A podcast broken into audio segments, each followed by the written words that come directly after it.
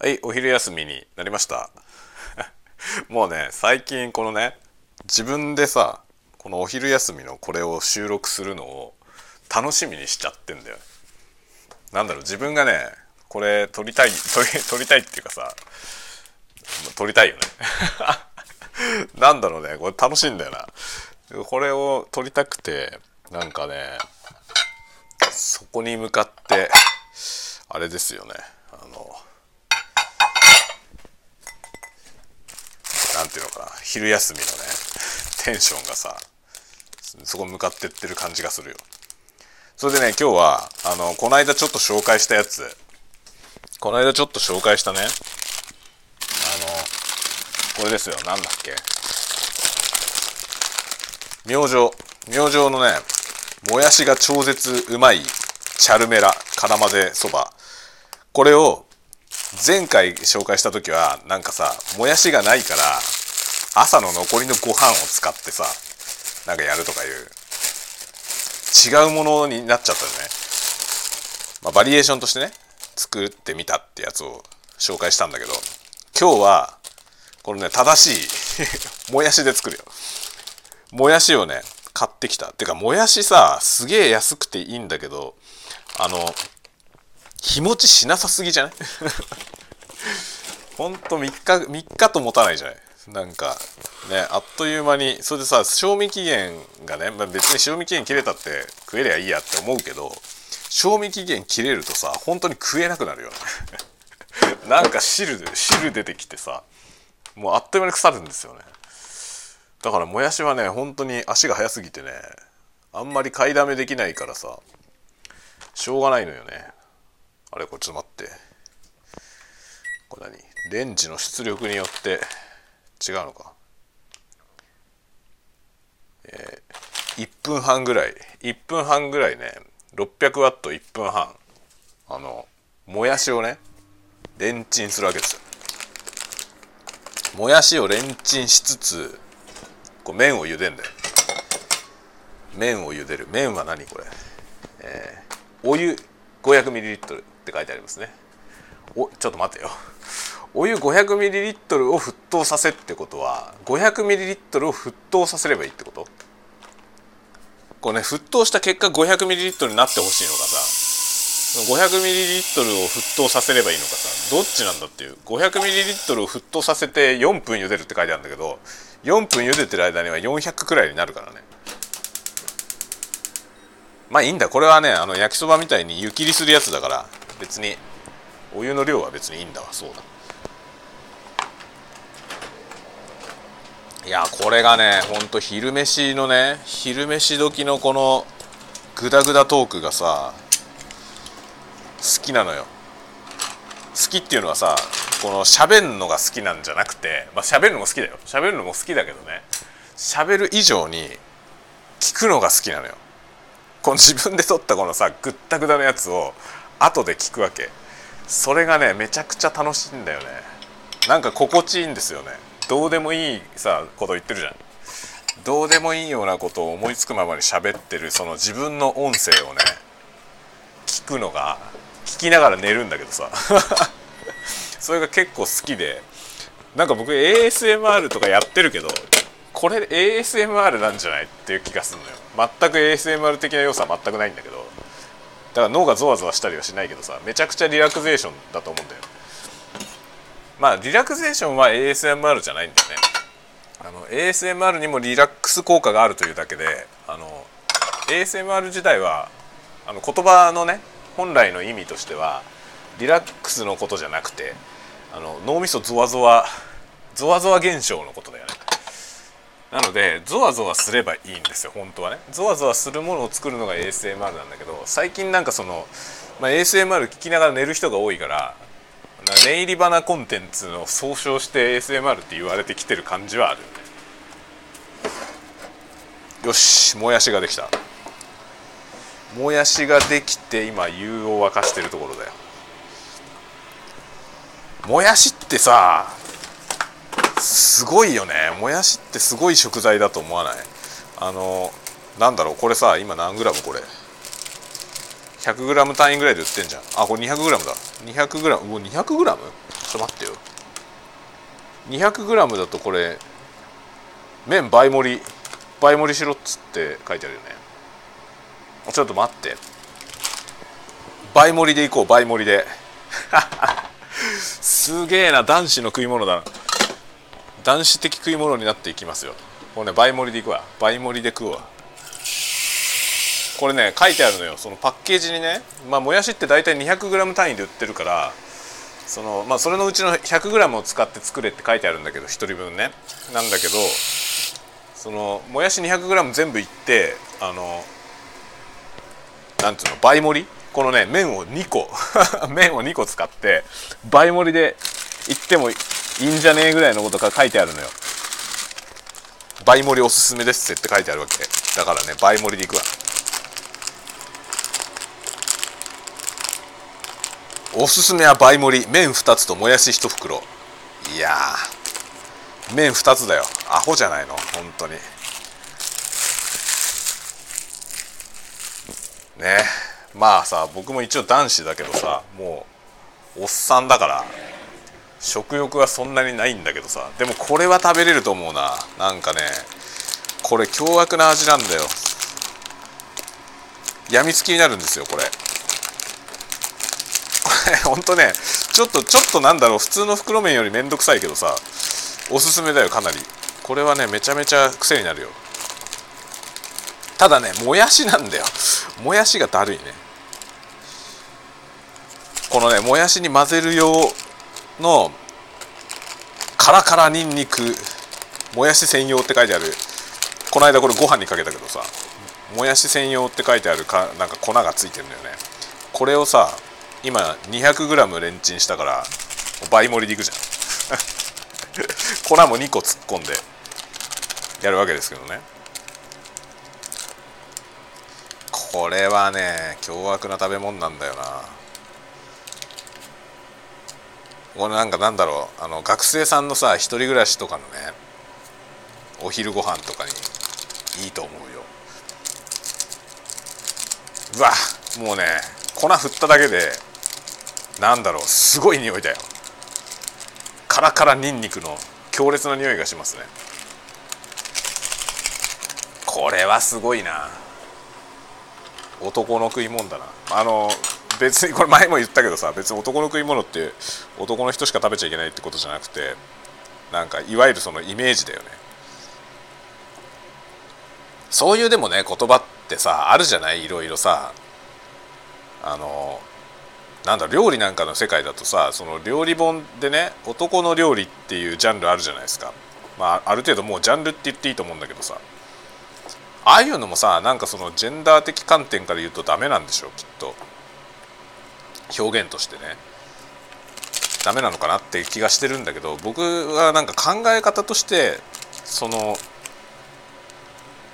なんだろうな男らしさ女らしさみたいなのってさその人に向かってね人に紐付けて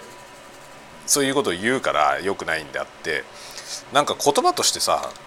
そういう概念にしちゃえばいいんじゃないって気がするんだよね。その実際の性別がどうとか関係なくさ概念も。もうそういう世界になるなると思うんですよ。将来的にはね、まあ、今まださ人間が全然追いついてないから人間のそのなんだろうあの頭がねついていってないと思うんですよまだ。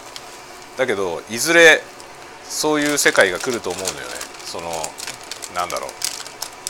染色体のねその染色体がどういう状態であるかってことはさ、まあ、もうあるあるわけじゃない。物理的にそういうのはあるじゃない。その物理的なその染色体の状態となんかその概念が別になって完全に別になって性別が男か女かとかじゃなくてさ性別とか関係なくてその概念としての概念としての男と女。もう男と女ってものは概念の中にしかないっていうそういう世界がね来ると思うんですよ。まあそういうだからそういう SF を結構さ好きで、まあ、前にね一個書いたんだけどね。今ま非公開にしてる作品が1個あるんですよね。ちょっと書き直さないとなんだろうな。あのあのねいわゆるエンターテインメントの方法論に全くのっとってない作品ででもやってることがボーイボーイミーツガールなんだよ。でボーイミーツガールなんだけどそのヒロインの女の子がねかなり後ろの方まで出てこないんですよね。でそれダメじゃん。それはさエンタメとしてはダメなんだよね。僕の中ではその意味があってそういう風になってたんだけどさ。だけどこれエンタメ層に受ける受けるっていうかそういう作品なのにその層がその層に響かない作り方をしちゃダメだよなと思ってちょっとね書き換えようと思ってんですよね。っていう作品が1個あるんだけどその作品はねあのもう性別とかなくなっちゃった世界。なくなっちゃった世界のあの、まあ、超未来だよね。超未来のあのなんていうのかな。その状態によってねその人のなんていうのかな存続がね種の存続が危ぶまれる状態になっちゃった世界で、まあ、そういう世界においてのなんかなんていうのかな危機感を持ったまあすごく頭のいい存在がねその昔持っていた人間の本能みたいなものを取り戻すみたいなことでその子供たちのねそのなんだろう精神だけをその過去の世界に過去の世界をシミュレートしたコンピュータープログラムの中に送り込むみたいなそういう話書いたんですよ。要はその子供たちのの主観から見ればマトリックスの中にいるような状態それを作ってるやつのところに会いに行くっていうそのね中にいる少年がその作ってるその世界を作ったやつのとこに会いに行くまあそれは会いに行くのがゲームになっててそうそのゲームを進めていくみたいな話を書いたんですよ。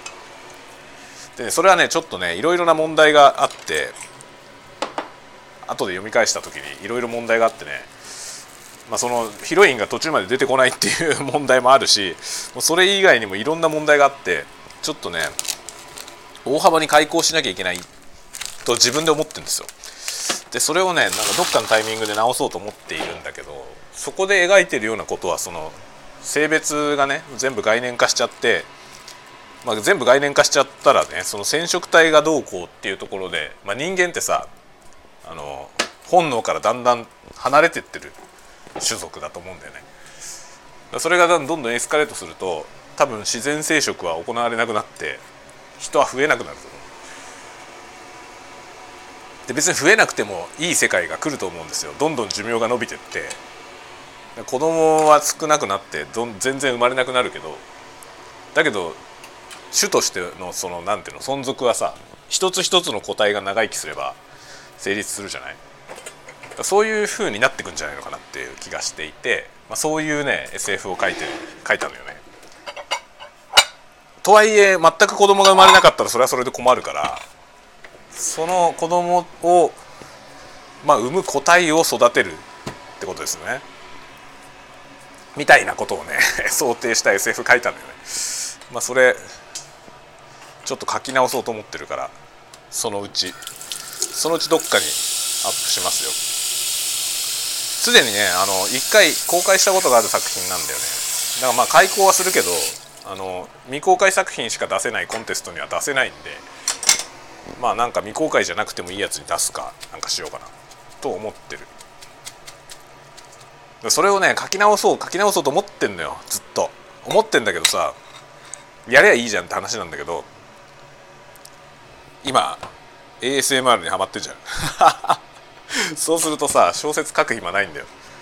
これなんていうか知ってる？本末転倒。本末転倒だよね。だから趣味を始めたことによってねその本来一番力を入れなきゃいけないはずのところがお留守になってしまうというね。まあそういうことはまあまああるじゃないですか。まあそこをねどうどう捉えるかだよね。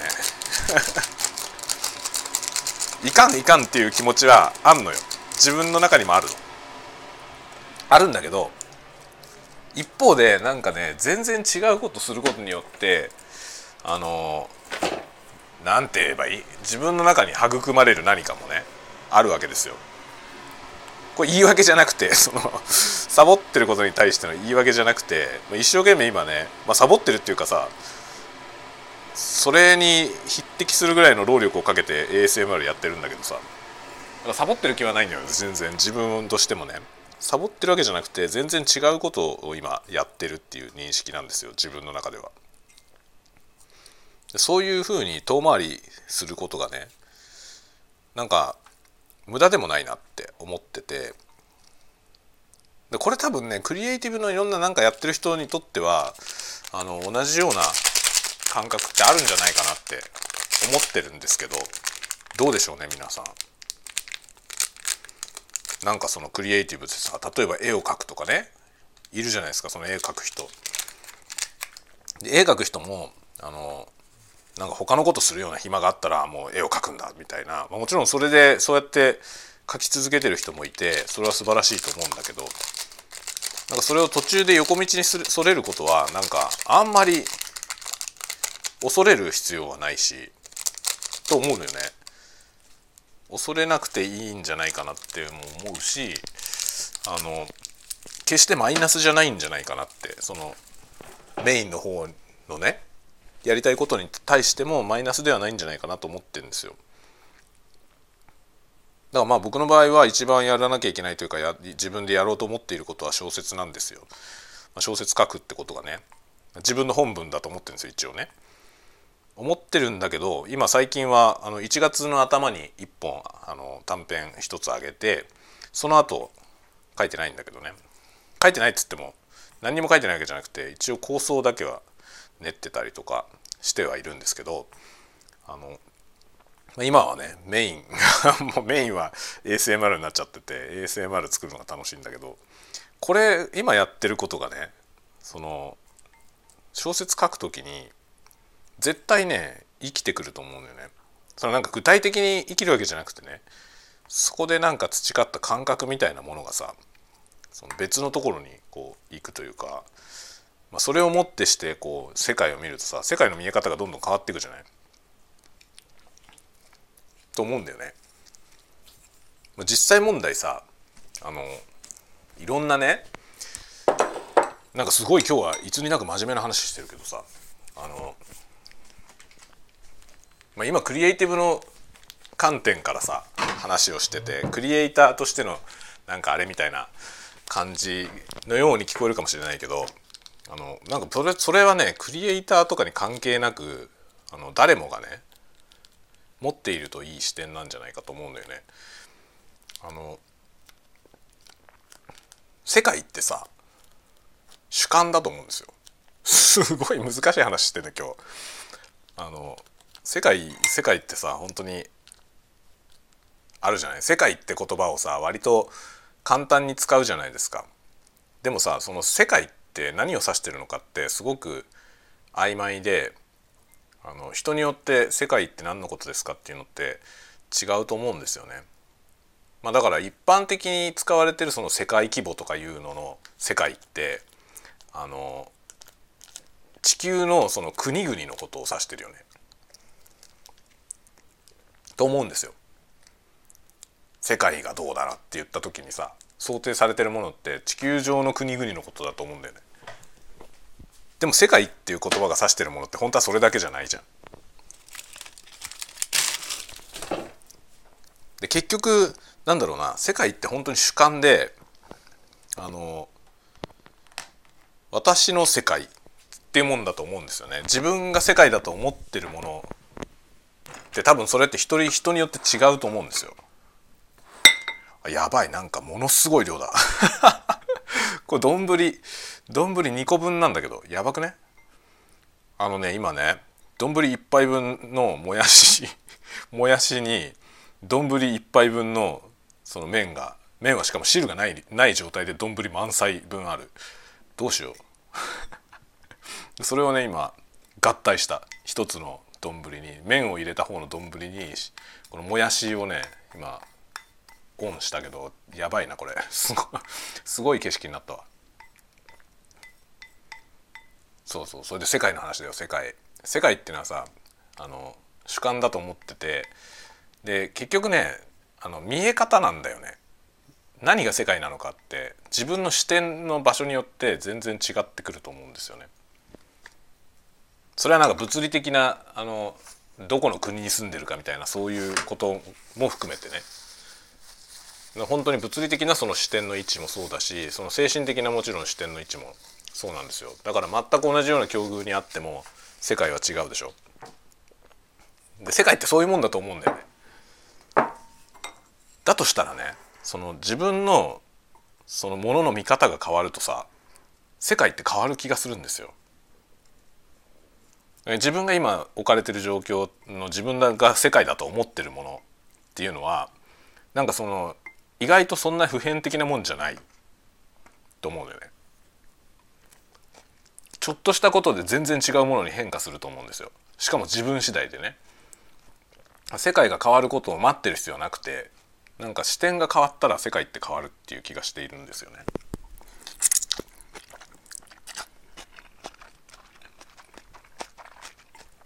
いいなこの適度にシャキシャキでやっばいなこの辛さものすごい辛いわ。うわすごい辛さだ。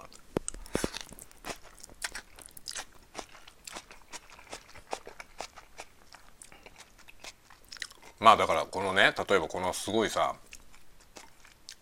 ものすごい食べ物を食べてるわけじゃん僕は。インスタント袋麺2個入りのもやし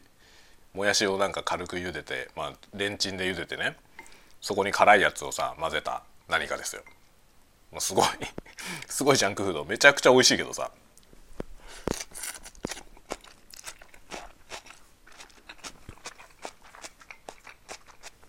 そのようなありさまを見た時にねなんか羨ましいなって思う人とさ哀れだなって思う人といると思うんだよ。今このね平日金曜日さ金曜日でまあ仕事もしてて今昼休みでこれ食べてんだけどその仕事の合間に食べるお昼ご飯がこういうめちゃくちゃなものでさうまいけど多分栄養価とかほぼない ようなねこんなものを食べてでもうまいと思って食べてて楽しんでるわけじゃない僕はね。でそれを見てこうどう思うかって人によって違うじゃない。でそれをさどう思うかその人によって違うその人たちの一人一人の置かれてる世界って同じ世界であっても全然違うものになるじゃない？そう思いませんか？なんだろう？その僕はそう思うんだよ。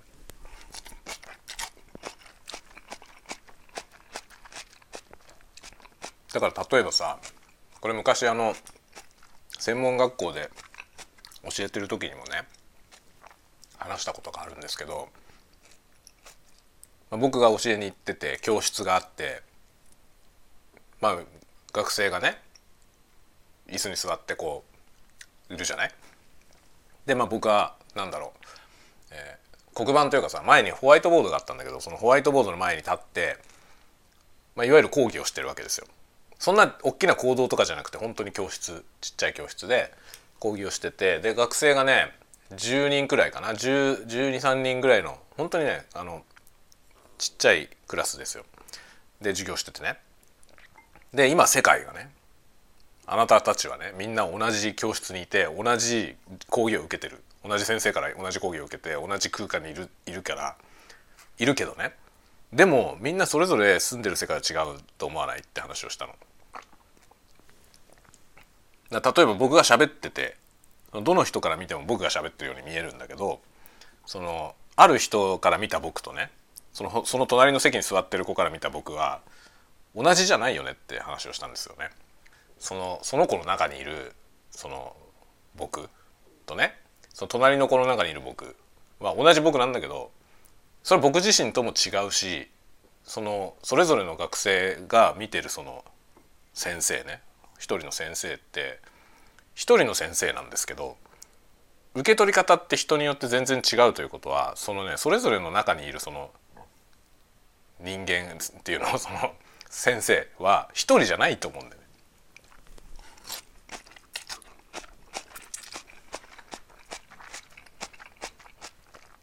他人の中にいる自分ってさ自分とは違うじゃない？どんなに近い人の中にいる自分も自分と全く同じではないじゃん。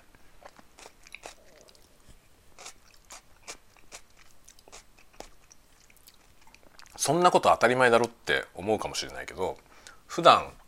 あの暮らしてる時にねその当たり前のことが当たり前だと思えないことないですか？特にねなんか SNS とかでさつながっていくじゃない人とそうするとさいろんな人が自分のこと知ってくれるじゃない。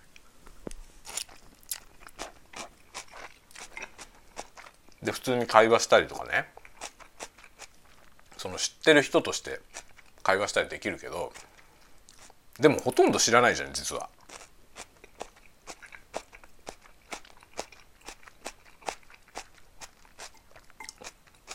アカウントでいろんなことを公開してねオープンにしてる人であってもそれ読んだだけじゃ分かんないことの方が多いじゃない？どこでどこに住んでてどんな仕事しててみたいなことが全部分かったとしても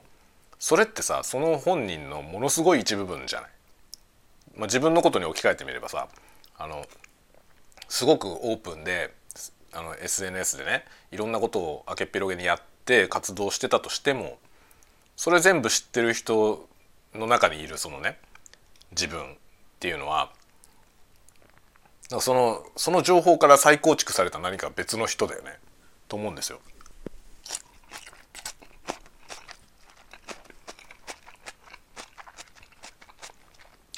その他人の中にいる自分とさ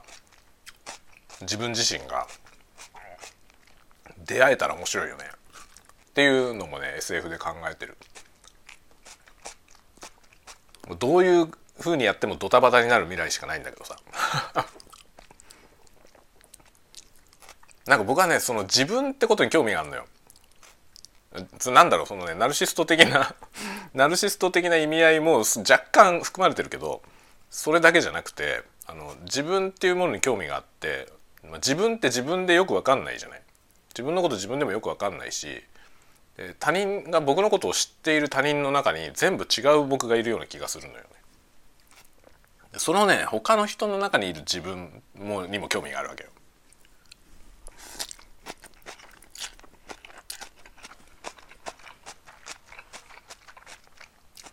それってなんかさ極端な話別の世界線を生きてる自分だと思うのよね。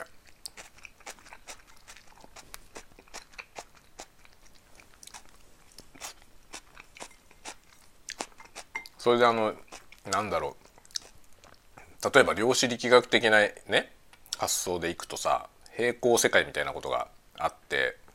その中からたまたま今収束した一つの世界に自分はいてそのすごく近いところに別のそのパラレルワールドみたいのがあってさそっちはそっちで何かが何かが収束するたびにその世界が分岐していくみたいなそういう発想の SF もあるじゃないですか。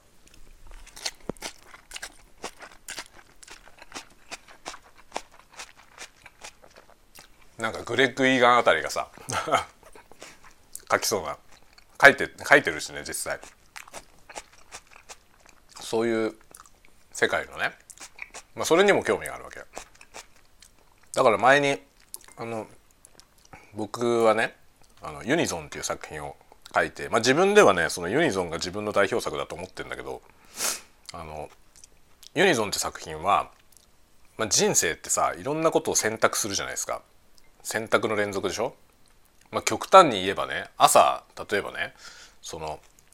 出かける時に靴をさ右足から履くか左足から履くかってことも選択だと思うんですよ。でもしそれがさ何か何の因果関係になるか分かんないけど足をねそのどっちの足を先に突っ込むかでもしかしたらなんか重要な運命がね変わるかもしれない。じゃない？これ半分たわごとだけどね半分たわごととして聞いてほしいんだけど。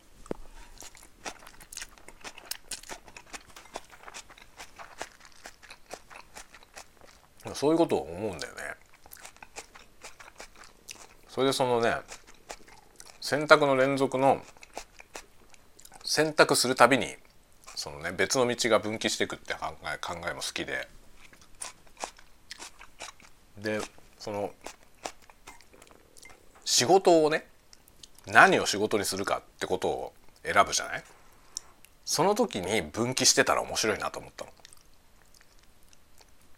自分が目指した世界のねなんかそのこれとこれとどっちをやろうかなと思ってこっちにしようって決めて動いてきたけどもし反対の選択をしててそっちがそっちでそのまま進んでってたとしたら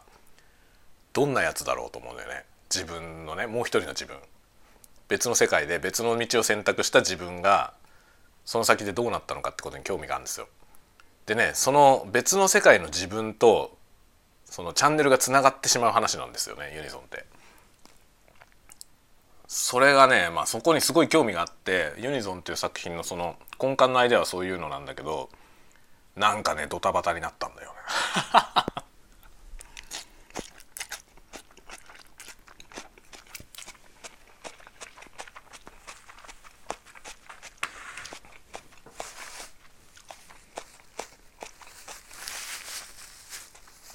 あの作品はねなんか自分で読んでも好きなんだけどのめちゃくちゃな話だしそのすごいカオスなんですよ。終盤めちゃなめちゃめちゃなことになってでたらめなことになるんだけどそのねあれは書いてても楽しかったし今読んでもねやっぱ最高に好きなんですよねあんな作品見たことないからさそのプロの作品でもねなんかあれだけはなんかいろいろねもちろんね荒削りだしさそんな完璧な作品じゃないんですよ全然。とは思うんだけどでもすごくね僕あれあの作品はなんか文学的に意味があるような気がしてるんだよ自分では。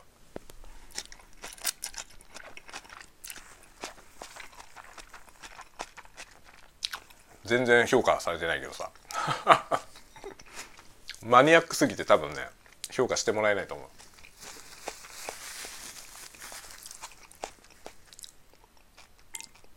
う。僕の作品をね結構好きって言ってくれる人もねなんかそれじゃない他の作品を好きっていう人の方が多いですね。ユニゾンはあんまりあんまりユニゾンがめちゃくちゃ好きっていう人はあんまり聞いたことないな。テスト4エコーとかは結構ねなんかあの好きって言ってくれる人がいるんですよ。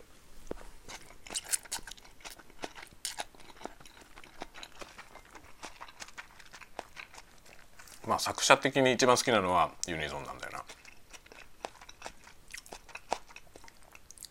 まあ、むちゃくちゃな話だし読みづらいんですよね。あの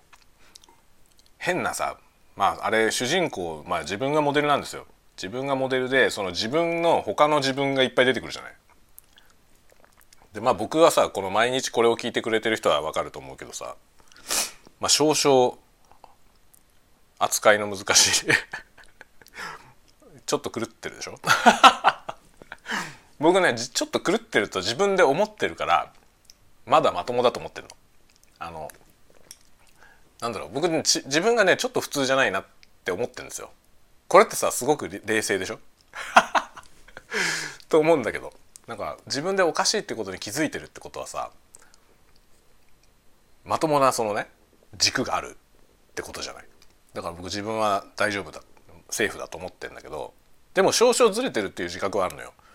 でその少々ずれてる自分の分身みたいなやつがいっぱい出てきちゃうからもうぐちゃぐちゃなんですよね話は。めちゃくちゃな話になってしかもねそのすごい面倒くさいやつからそのね自分の中の複数の自分の中の一人がすごい面倒くさいやつでその面倒くさいやつが面倒くさいメールを送ってくるところで話話が始まるんですよね。全部文字化けしてるんですよ。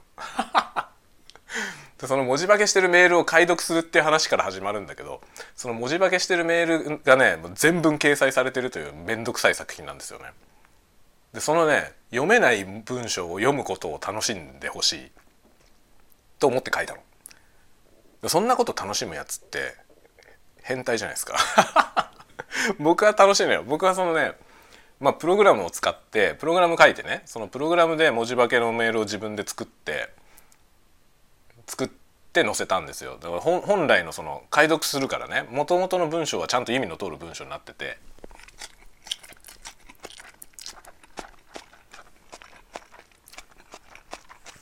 まあそれを要は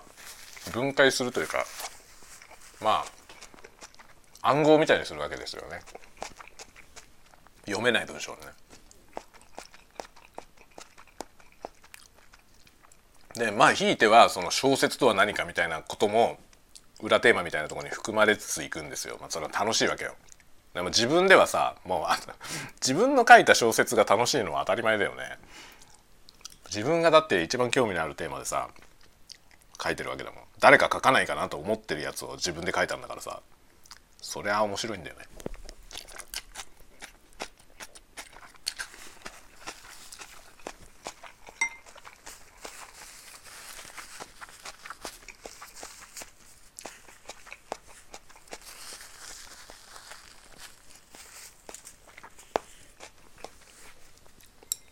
結構でものづくりの動機ってそういうとこにあるよね。自分が欲しいものを作る。って感じしない？多分ねそういう動機でもの作ってるとあのストレス解消になると思う。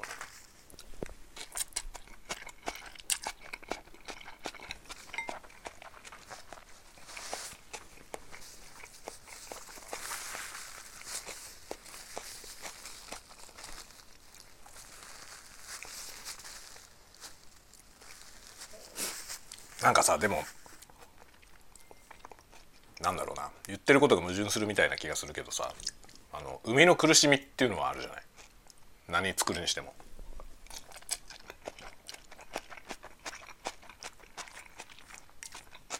多分それはねあるんだよ。楽しそうに作っててもそれなりに苦労はしてんだよねみんなね。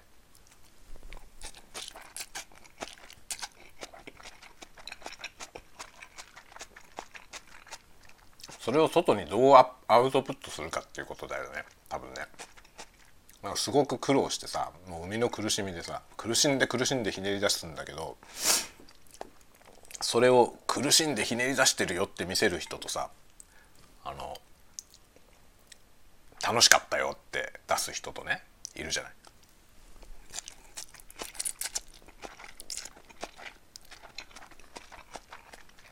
まあ、どっちがいい悪いじゃなくてそういうもんだよねっていう。人それぞれのスタイルだけどさ。なんかだから自分が共感できる人のスタイルを真似ていくといいんじゃないかな。そうすると多分ね楽しいと思うんだよ日々が。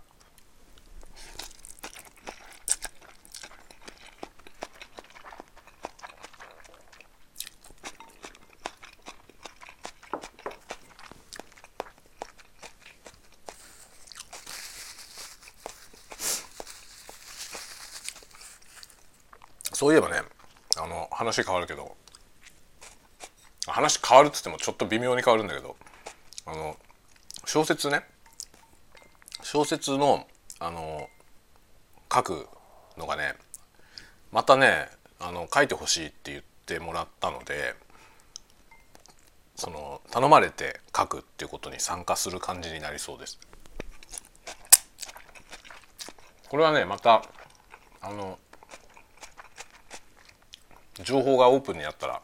僕もねまだ詳細を全然知らなくてあの頼まれてこんな感じのことやりたいと思ってるっていう構想は聞いたんだけど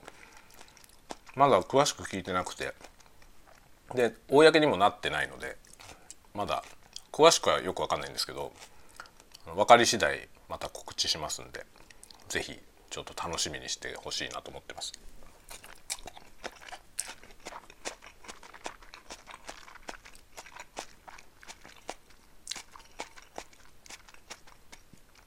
そのね頼んでくれる人が現れたことは本当に嬉しいよね。なんか書いてほしいって言われるのってさなんかすごいすごい光栄なことだと思うんだよね。最初の段階としてさ自分が勝手に書いてるものを好きって言ってもらえるのはすごい光栄じゃない？まず最初ね。その次にさなんかまだ書いてないものをさ書いてほしいって言われるっていうのはすごいよね。なんかそのすでに書いてあるやつをねそれを売ってくれって話だったらまだわかるけどその方がありそうだと思うんですよね。例えば何かのすでに出してる作品をさその作品をあの自分とこの媒体に載せたいからそれ金払うから売ってくれって載せてくれってね言われる方が分かりやすいんじゃない？っていうかその方がハードルが低い気がするんだよね。もうあるからさもうものが分かっててその分かってるものに金払う方が相手はリスクがないじゃない。それをさその依頼して書いてもらうっていうそのパターンはね何が出てくるか分かんないじゃない。だから期待値で本当にそれをね依頼してくれるってことなんですよ。要はこの人だったらこういう感じのねその自分が求めてるようなもん書いてくれるだろうっていう期待じゃないそれって。それってって光栄だよね。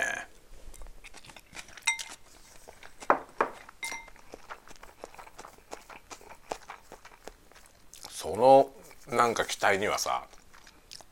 応えたいよね。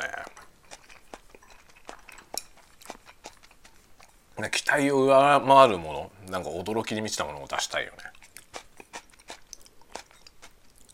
と思うんだよね。頼まれるとさ頼まれると本当に力入る、まあ、力入りすぎると変なことになるからさ。あの適度に脱力しながら作るけどでもなんか気持ちとしてはものすごい上がりますよね。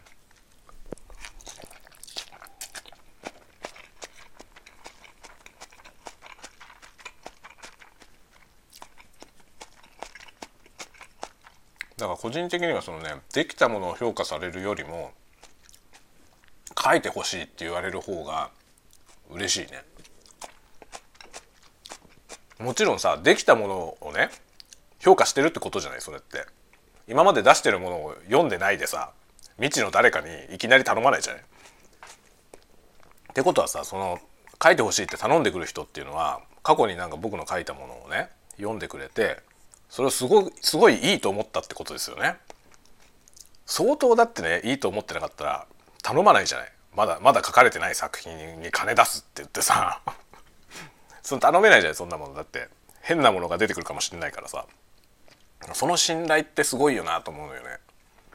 書いてくださいって言われるっていうのはねものすごい嬉しいですよ本当に。もうそれはもう期待に1000%応えようと思うよね。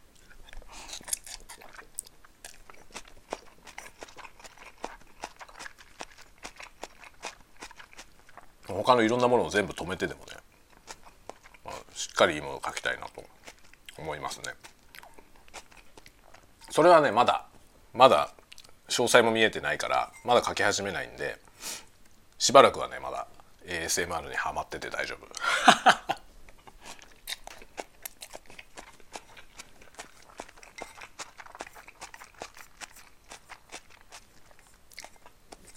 どうなのこのもやしの咀嚼音動画みたいになってると思うんだけどさ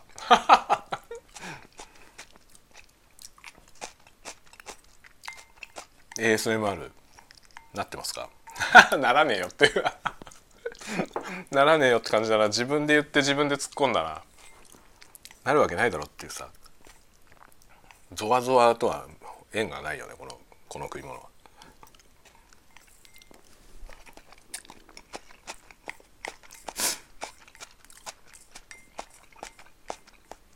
いや本当ね本当にでも ASMR はね価値観がひっくり返ったよ。本当に。面白いよ。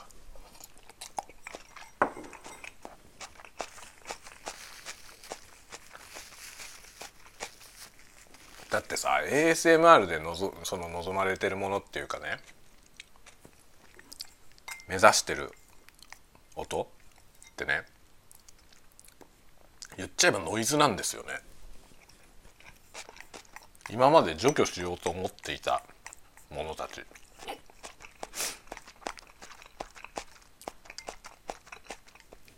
それがさ心地よいっていう世界があるんだよ。そうそれで世界の話よ。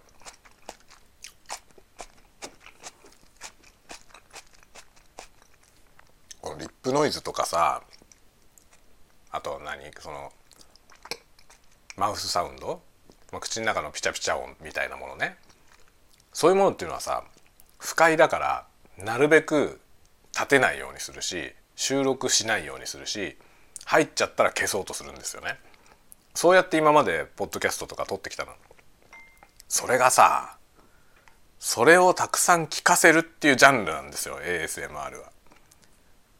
この何ていうのかな価値観のね転覆。本当にね世界が変わったんですよね僕自分のねだから今まで意味嫌われていたものが嫌われていたっていうかさそれを嫌う世界にいたのよ僕は。それがひとたびちょっと踏み出しただけで要するにね何も変わってないんですよ。世界は今までと同じ何も変わってないですよね。だけど僕が単に ASMR っていう文化を知っただけなの。そしたら価値観がひっくり返るわけですよ。だから見える世界が全然変わっちゃうわけよね。それで。それによって。だから今は本当にね今まで見向きもしなかったようなもの。今度あのね YouTube で出しますけどゴミゴミでゴミで音を出すやつ 出しますけど今までゴミだと思ってもうすぐ捨ててたものたち。もうね宝の山みたいに見えるのよ今。いやこのゴミめっちゃいい音出るじゃんみたいな。っていう感じなのよね。だからゴミとかをいちいちねなんだろうそのまま直行しないんですよゴミ箱に。とりあえず音出してみる。っていう世界になってきてて。なんかいい音がするものをねいろんな方向から探しているんだよ無意識にですよ。ほぼ無意識に探しちゃってるしいろんなものをねからでこういろんなもので音を出してなんか気持ちのいい音のするものはないかみたいな。今これあの分別用ゴミ袋をね袋から出したとこなんですよ。なんだけどこれもいい音するじゃん。この袋のねガサガサ音。これもいい音するわけですよね。だからそういうね価値価値の本当に転覆。今までそのなんだろう二足三門二足三門どころかあの意味嫌っていたものだよね。除去しようとしていたノイズがね価値を持っちゃうっていうね。そういう世界ですよね。だから本当にね何一つね何一つ変わってないのに自分の視点一つで世界がひっくり返るの。これはねなんか貴重な経験だよね。だ多分ね何事によらずあると思うんだよこういうことは。その本当にちょっとした視点のズレでねまるで違って見える今までのさ価値観みたいなものがみんなどっか行ってね新しいものがそこに